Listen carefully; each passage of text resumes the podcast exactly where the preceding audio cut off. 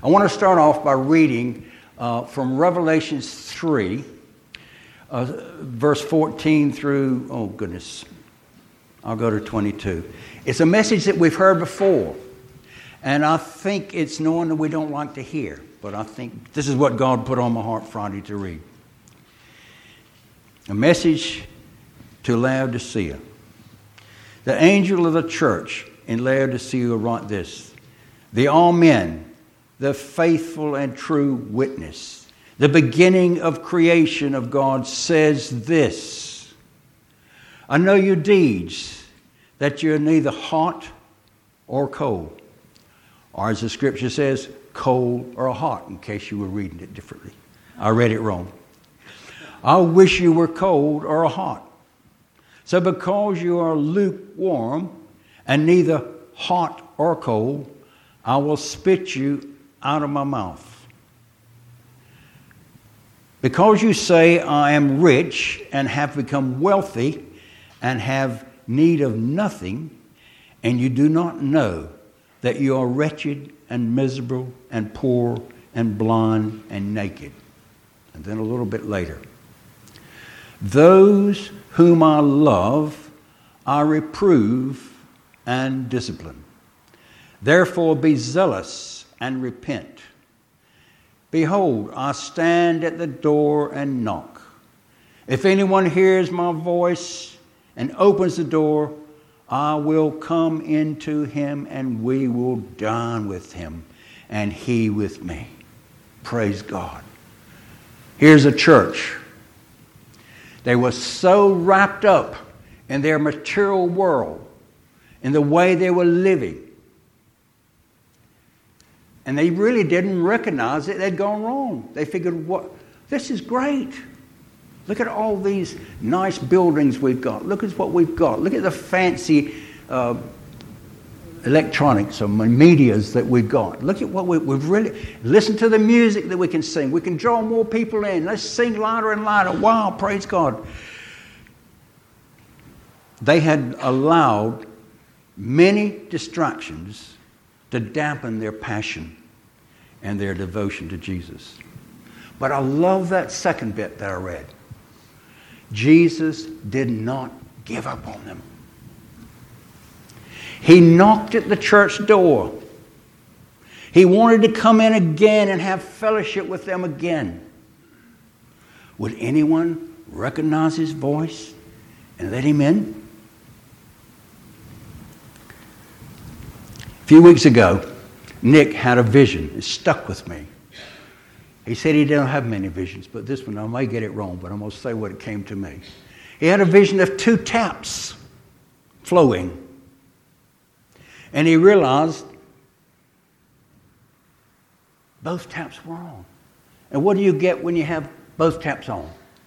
You don't get hot water, you don't get cold water, you get lukewarm water. And he was saying how important it was for him and for us to make sure we cut off that cold water. Now, we probably, as human beings, are never going to cut it off completely.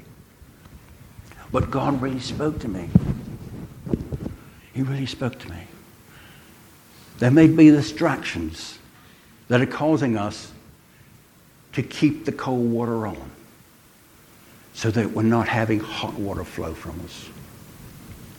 And this morning, I want to focus on some of these distractions that can overtake me and may overtake you. And I'm sure you probably uh, can identify with some of these. Now, one of the things that we have in this church is a pastor who likes to use visual aids. Uh, I'm not talking about chocolates this morning. I'm talking about his dog, Happy. Can you remember the sermons he's given with Happy out on the golf course, doing all this, listening to him, listening to his voice? Doing, well, I'll tell you what. I'm going to all you cat lovers to even things out a bit. Because I'm going to tell you how the Lord spoke to me through my cat, our cat, Tally. All right, Tally's about 11 years old. All right, you ready for this? The other day, I was down in the summer house, and we've put some gym equipment down there. You know, as you're getting older, you've got to try to.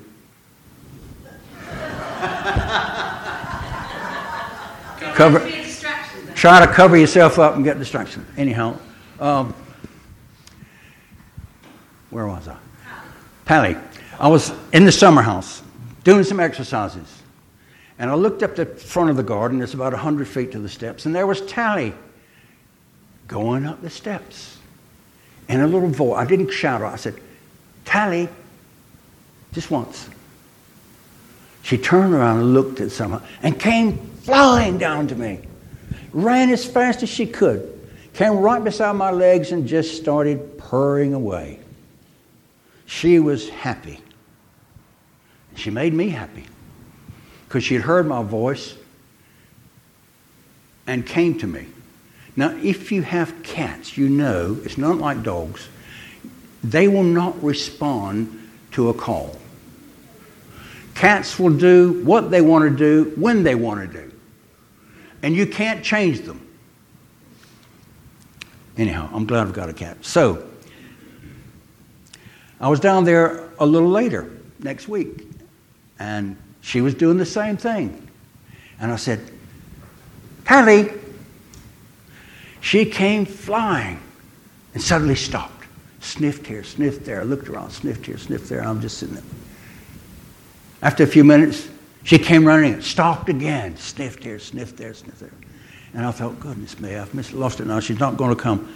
And then, without saying another word, she came running to me and purred as before. She had recognized my voice and she responded. And she had a couple of distractions responding.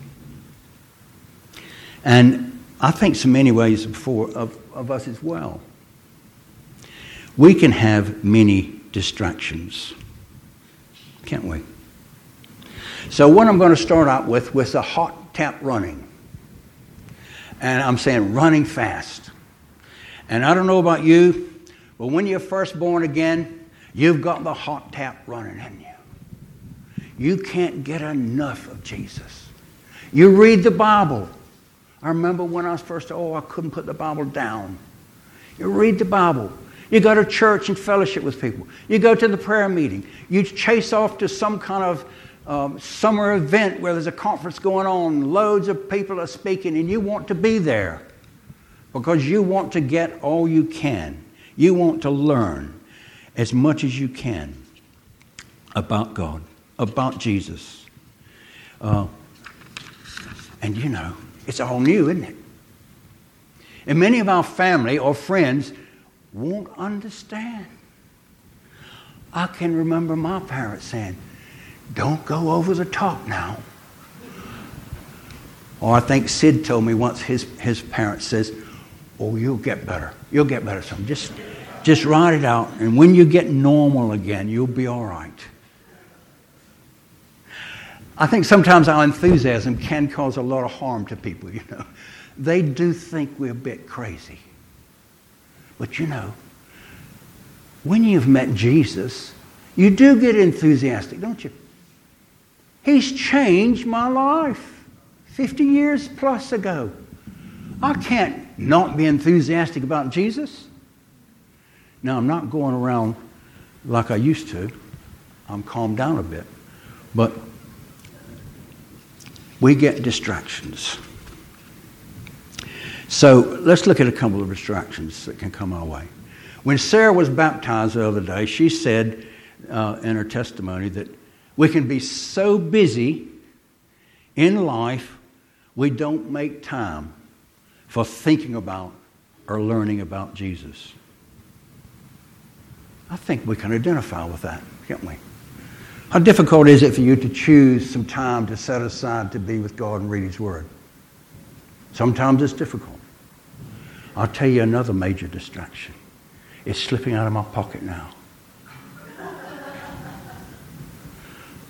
These lovely computers we carry around with us these lovely ways of people getting in touch with us. How many of you, now I'm going to be honest, okay? I'm up in the morning. The first thing I do when I get up in the morning is switch my phone on.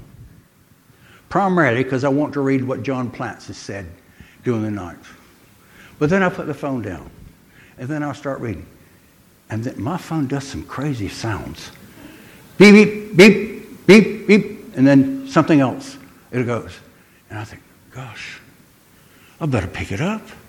I better pick it up. Perhaps somebody needs me. Perhaps my children are wanting to get in touch with me. And I'll pick it up. And then I'll, I'll suddenly start reading what someone has sent me. I'm distracted from my time with God. And sometimes, if I get so involved with what I'm reading and distracting, I miss out on what God is trying to talk to me about. Because no longer am I listening to Him, I'm listening to what these people are saying on my phone. Now, you would think it would be so easy, wouldn't you? Just don't turn your phone on until you're finished. It's very different. What about in church? How many of you got your phone turned on now? Okay. How many of you got it on mute? Good. I mean, you're sitting in church and suddenly, beep. And if you got a phone like mine, you don't even have to turn it, it vibrates. Mm, mm, in your pocket. Mm, you're trying to listen to Dave preach. Mm, it keeps on. Mm. I better look at this, mm, see what it's about. And suddenly you shift away. The distraction is taking you away from concentrating on what God has said. Then you start thinking about what you've just looked at. You know, I read somewhere that the ability of our brain to think in so many ways is five times faster than we can listen to someone speak. Isn't it?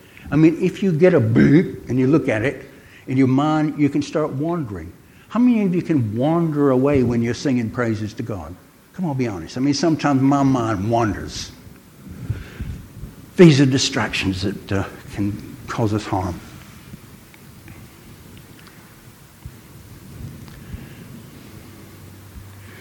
Now, as we come face to face with these distractions that would keep us away, it's very important. God will not force us to listen to Him. But He also says He will never give up on us. And a verse came to me this week, and I looked it up. One of my favorite verses. He says, I will never leave you or forsake you. Now, how many times do you think that appears in the Bible? I was surprised at least five times in different situations that word is spoken. I will never leave you or forsake you. Now, that really gives me comfort after my wanderings, after my distractions. He says, Okay, man, you missed it this morning, but I'm not going to stop talking to you. So when you feel like you want to listen again, I'm here. I'm ready. So, what I want us to do is look at three types of distractions that we all will come away. We will come away with. We will understand. And I'm sure you will understand these as well as I try to understand them. The first way, the first major distraction is the way of the world. The philosophies of the world that try to persuade you to live a different way to disregard what God says in His Word. Now, how on earth can a politician think, oh, there's not a woman or a man? They can be whatever they want to be. Did God say that in His Word? David reminded us yesterday morning at, this, at the wedding. God made male and female. But if you look into what the word is, the world is trying to tell you, how many different genders do they think you have now? I've lost track. Too many, lots of them.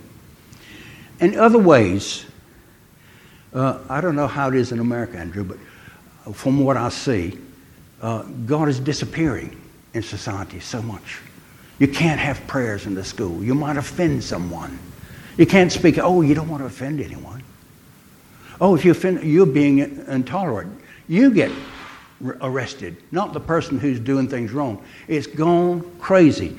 And if we focus on the ways of the world, we're going to have troubles. Listen what Jesus said in John 15, 18. If the world hates you, and I think that must be the case, that they don't want to have anything to do with God, remember that it hated me first. The world would love you as one of its own if you belong to it, but you're no longer part of the world.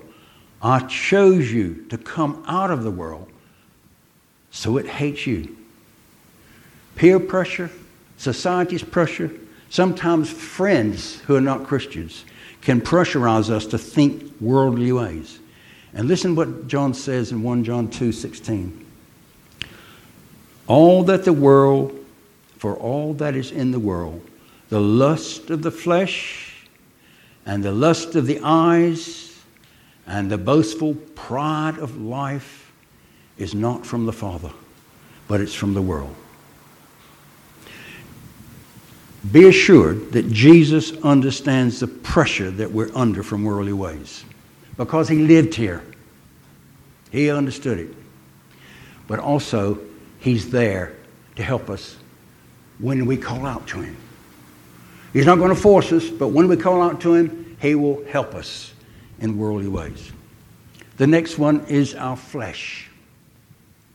Our old nature will try to overtake us and draw us back into things of the world. This is a struggle that I have to put up with. And I reckon you do too, if you're honest. Listen to what Paul said in Romans 17. He knew what it was all about. Listen to what he said. I know that nothing good lives in me. This is my sinful nature. I want to do what is right, but I can't. I want to do what is good, but I don't. I don't want to do what is wrong, but I do it anyway. Oh, what a miserable person I am. Who will free me, free me from this life dominated by sin and death? Who will free me from this struggle? Then he gives the answer. The answer is Christ Jesus, our Lord. He will free us. In Galatians 5, Paul says, there are comparisons there of the flesh against the spirit. The flesh seeks to desires against the spirit, and the spirit fights against the flesh. The deeds of the flesh are described in these verses, and I'm not going to read them out to you. And he gives, but he gives a major warning there, doesn't he? He warns all those who practice such things will not inherit the kingdom of God. Now, I'm not saying those who may slip up now and then, but those who make it a practice to follow the things of the flesh. You're not going to experience what God wants. We need help, and if we call out to Him, He will help us because He wants us to go the way He has given us, the Holy Spirit, to empower us to live. Now, this sinful nature is received at birth and is never eradicated in this life. Would that it was, but it's not. But the Holy Spirit, you read the scriptures, is there to control it if we submit to Him.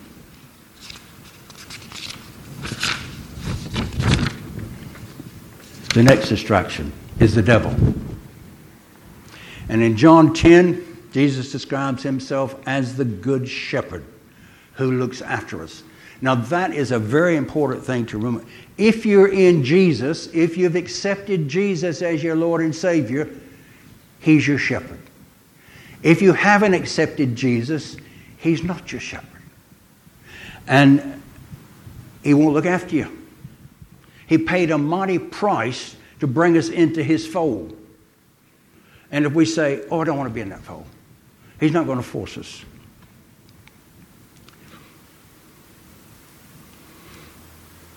He says there as well in, in verse 10 that the purpose of the thief, that's the devil, is to steal, kill, and destroy.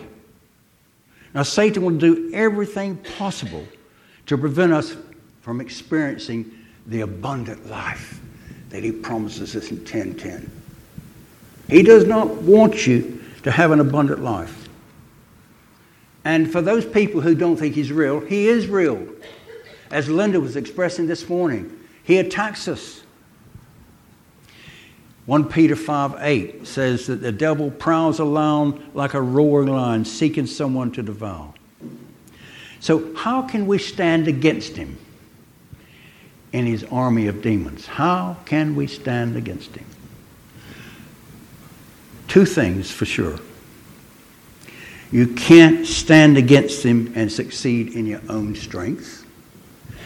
And I don't care how loud you shout at him, you will not defeat him.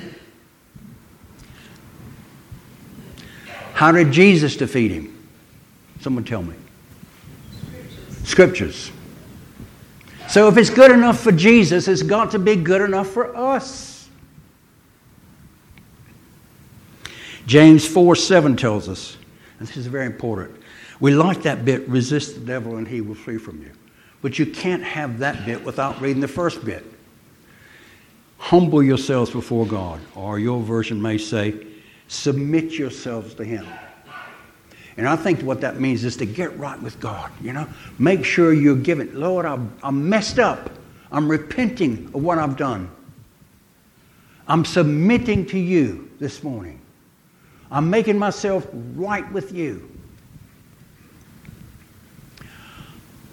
I am depending on you. Once we put ourselves in that position, we stand in the power of the, G- of the Lord Jesus. Resist him, and he will flee. Now, that's not something I made up, that's in Scripture. And we've got to believe Scripture. What we've got to do is depend on the power of God and not on the power of our voice. Now, last week, David gave us another powerful scripture for standing against Satan. I wonder if anyone can remember it other than David. He probably knows it. I'll tell you. Because I went online and listened to his sermon again and found it. Because my memory didn't have it in the memory bank. But it's there now. Revelations 12 11. And they came and they overcame him because of the blood of the Lamb and because of the word of their testimony. We must declare who we belong to. And we must wholeheartedly depend on the power of the shed blood of Jesus. That's what that says. Have a testimony. Know where you stand. You can't be wishy washy and expect that verse to work. Your powerful testimony. Are you there? Are you in with Jesus? Or you belong to Him? Well, then depend on the power of His shed blood against the enemy.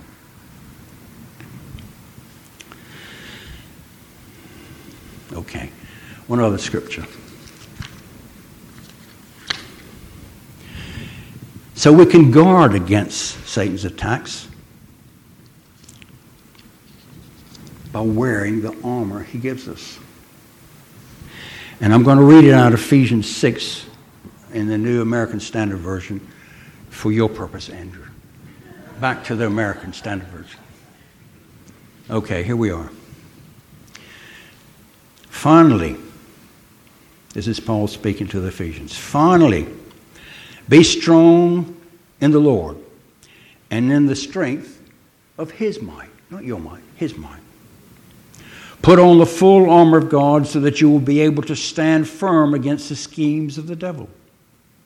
For our struggle is not against flesh and blood, but against the rulers, against the powers, against the world forces of this darkness against the spiritual forces of wickedness in the heavenly places. Therefore, take up the full armor of God, and you will be able to resist the evil day, having done everything to stand firm. Stand firm. Now, we're going to talk a little bit about the armor. And I think about this. I try to pray this every morning. Put this armor on every day because I'm weak. I need this armor on to stand against the enemy. I've been a Christian over 50 years, but I still need it every day. Having girded yourselves with the, having girded your loins with the truth. That's not the way, this is not the one I've remembered on. With the truth. In other words, Mama, having put on a girdle. Now, I've never worn a girdle. I hope I never will. But what does a girdle do, ladies? Keeps you firm, keeps you standing firm. And so, if you're into the Word of God and put that on, you can stand firm. Having shod your feet with the preparation of the gospel of peace. What does that mean?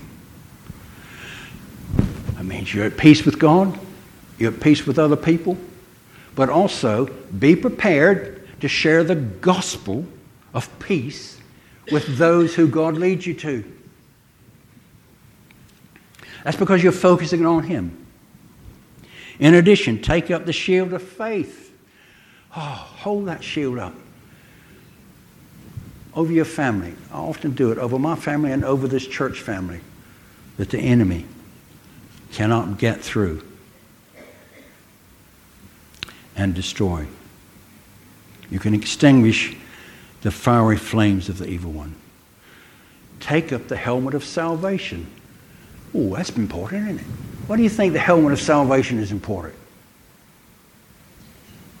Protects your mind because the enemy would love to feed things into your mind.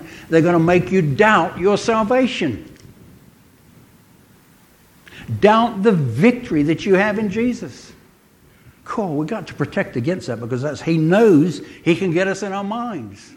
If we start thinking negatively and keep thinking negatively, we will act negatively and we will sit in our chair and moan and groan, oh, poor old me. I don't know if I'll get it right, but there was a song that I was looking at this week. You remember the song, Jesus Loves Me, this I know. There's another song. No one loves me, this I know. For my trials tell me so. Misery is where I belong. Come and share my pitiful song.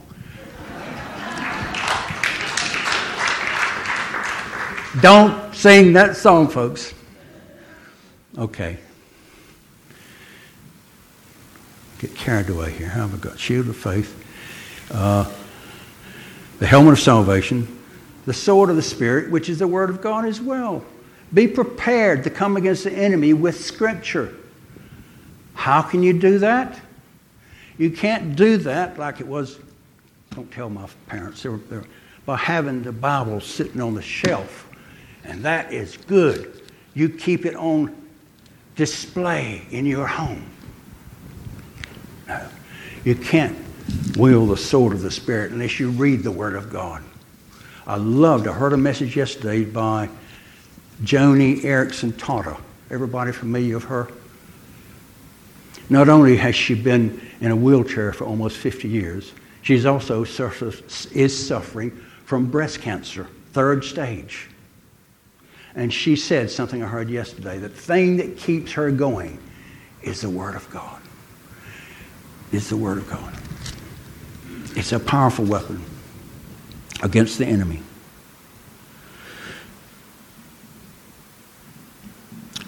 With all prayer and petition, pray at all times in the Spirit with this in view. Be on the alert with all. Persevere and petitions for all the saints. Pray as the Holy Spirit leads you. Now, that sometimes is in words, sometimes it's in thought, sometimes it's speaking in tongues. Praying for each other. This is important. We need to pray and stand with each other.